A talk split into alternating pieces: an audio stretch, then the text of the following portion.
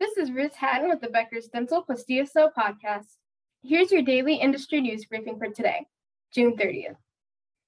First, Great Neck, New York based DSO, the Smilist Management, added three practices to its network.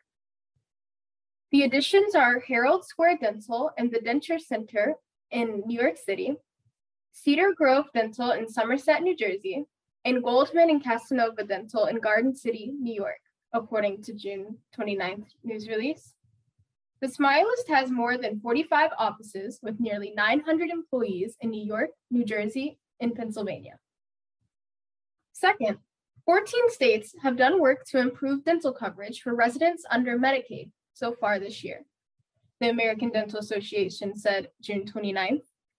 Four notes.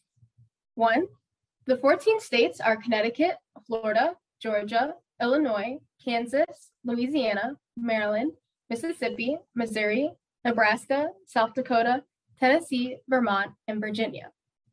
In addition to the 14 states that have already passed legislation, there are others that have pending legislation to expand Medicaid dental benefits Hawaii, Michigan, and New Hampshire.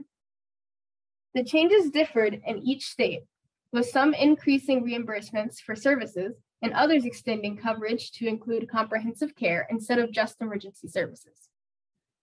The changes were made possible by a number of factors, including expanded federal COVID 19 relief funding that led to surpluses in several state budgets for the 2021 to 2022 legislative season, the ADA said.